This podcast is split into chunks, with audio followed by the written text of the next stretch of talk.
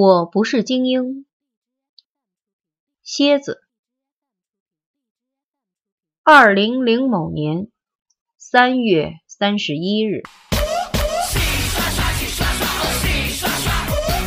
花儿乐队的歌声越来越响，震动中的手机以每秒半厘米的速度移动着，眼瞅着就要从床头柜上掉下去了。哐的一声。韦妈妈推门而入，掀被子，塞手机，怒吼一步到位：“韦京，接电话！都几点了还睡？说你呢！”睡眼惺忪的韦京顺手按了接听键，有气无力的应了一声：“喂，你好，请问是韦京吗？”一个公事公办的声音传了出来，没听过。韦京无声的打了一个哈欠。我是您哪位？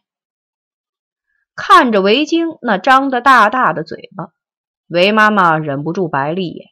什么样子？我是 B M 公司 H R 的艾米。你现在说话方便吗？那个女生说。B M 公司？B M？维京猛的一下坐了起来。怕他冻着，正想帮他拿毛衣过来的韦妈妈吓了一跳，然后就听见女儿用堪比中央人民广播电台女主播的甜美声音说道：“您好，请问你有什么事儿吗？”韦妈妈汗毛竖起的离开了卧室，正在客厅收拾钓具的韦老爹抬头问：“谁电话呀？你闺女又变声了。”估计不是找他相亲的，就是找他面试的。韦妈妈说的那叫一个斩钉截铁。韦老爹有点讪讪的笑了。两口子话音未落，看见韦京穿着睡衣就从屋里旋转了出来。老爸，老妈，重大新闻！B.M 公司让我周一去面试。韦妈妈给了老公一个。你看我说的没错的吧？眼神儿，然后又问：“这是家什么公司呀？”维京做了一个特务力的表情：“不是吧，妈，太无知了呀！”然后给父母做了一次关于 B.M 公司的介绍，内容之详尽，赞叹之真诚。如果让 B.M 公司总裁听到了，非立刻录取他不可。韦氏夫妇听了半天，就听明白这是一家很大很有名气的外企。韦爸爸原本也挺高兴，可再一琢磨，很大很有名的外企，闺女啊，我听人说这外企都得讲英语，你行吗？韦爸爸问的犹豫，看着发愣的女儿。韦妈妈一撇嘴：“就是啊，我说你那二十几个英文字母还认得全吗？是二十几个吧？”她回头问自己老公。客厅里一片静默。阿切！韦京突然一个冲天喷嚏打了出来，好冷！说完，麻利儿的冲回了被窝，头都不敢回。温暖的被窝刺激的围巾一哆嗦，这会儿他也冷静了下来。对呀，外企貌似要讲鸟语的，可自己上英文课还是职高那会儿吧，A B C D 八百年前就还给老师了。要是人家用英文面试，那可如何是好？围巾开始在被窝里啃起了指甲，儿子。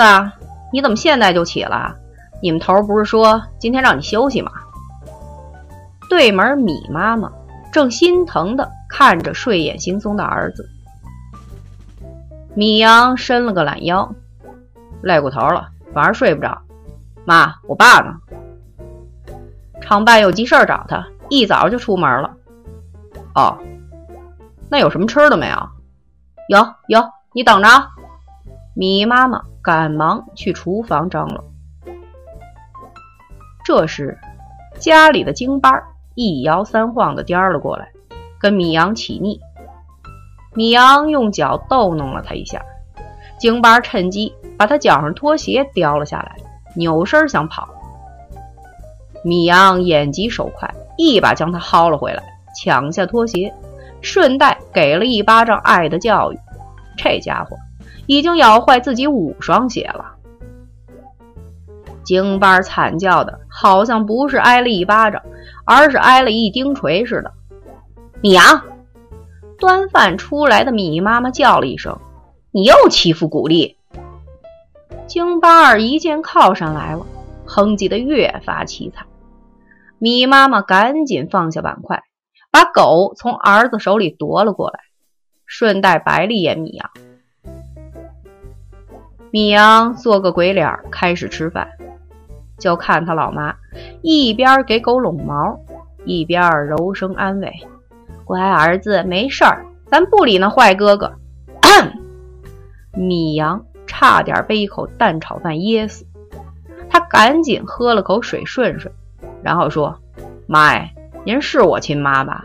我求求您了，您就管一个叫儿子成吗？省得误会。”米妈妈毫不在意地说：“谁误会啊？”米阳一翻白眼儿：“误会的多了。您知道维京管我叫什么吗？”米妈妈峨眉一竖，那丫头叫你什么？突然发现自己老妈脸色声调都变了。米阳这才想起来，母亲一向和对门的韦阿姨不对盘，两个人成天的明争暗斗，自己这不是没事找事儿吗？米阳清了清喉咙，您甭管人叫什么，总之。您以后出了门就叫这狗名字，人家都是没儿没女的才管猫狗叫儿子，我这还活得好好的呢，您这算怎么档子事儿？我呸！你一大早说什么活死的？我告诉你啊，维京那丫头就跟他妈一样，说不出什么好话来。他就一职高生，那大专也是成人高考下来的注水肉，现在还在家待业，有什么资格对咱们家说三道四的？米妈妈越说声音越高，妈，您小点声行不行？咱这房子不隔音，让人听见了多不好。米阳皱眉，做了个小声的手势。我敢说，就不怕人听见。米妈妈的声音更高，本来就是。你爸爸是厂子的领导，我在学校教书，你呢？公安大学研究生毕业，干的是刑警。他们家呢？工人，工人，再加一个待业的，哼，还想跟我比？米阳偷偷翻了个白眼儿，心里明白，这几天自己出任务不在家，老妈肯定跟对门韦阿姨又发生什么摩擦了。说来也怪，爸爸和韦叔叔是好朋友，为什么两个半大老太太就合不到一块儿呢？米妈妈依旧在唠叨着，米阳左耳进右耳出，心里却想着，不知道维京那丫头的工作找的怎么样。上次自己让一哥们儿帮忙看看，也不知道有结果没有。米阳，我说话你听见没有？米妈妈用手指戳了一下儿子的脑门儿，这心不在焉的想什么呢？哎呦！米阳故意惨叫一声，趴在了餐桌上。本来听见了，全让您给戳忘了。米妈妈懒得跟他计较，说正事儿要紧。你胡阿姨说给你介绍个对象，条件特好。你二十四生日都过了，该找了啊。米阳特郁闷的叹了口气，难为您还知道我是二十四。瞧您这劲头，我还以为我四十四了呢，着什么急呀？现在结婚，女方又不陪送嫁妆，您还得倒贴一房子。别跟我臭贫好转移话题，倒贴我乐意。米妈妈狠狠地拍了米阳大腿一下，人姑娘是留学回来的，美国大学生，家里父母都是搞科研的，他在外企，一月挣一万多，自己有房有车，多好啊！米妈妈说的是两眼放光，米阳挖了挖耳朵眼儿，这条件是不错，可这条件干嘛找我呀？一小警察，没车没房，那工资薄的，舔一次手指头够来回数两遍呢。人家说了，就喜欢警察，你学历又好，个子高，长得又帅。噗，米阳喷了。我说妈，您别说了，你儿子脸皮再厚，也架不住这么咔嚓。再说我这么高这么帅，也不愁嫁不是？您就别操心了。实在憋不住了，先去一号啊！说完，他抬屁股就跑。哎，你什么意思呀？哐！米警官把老娘的魔音穿脑关在了厕所外面。解裤子准备上厕所开大，一抬头看见了镜中的自己。米阳忍不住打量了一番，左摸摸，右看看，小伙子是挺帅的，眉毛、眼睛、鼻子的位置都很正，可是怎么看着都有点儿……米阳不自觉的想起了韦大小姐的那句评语：“你这孩子吧，五官都还行，就是组合在一起诡异了点儿。怎么说呢？”放在好人堆里，你就是痞子脸；放在痞子堆里，你就是好人脸。死味精！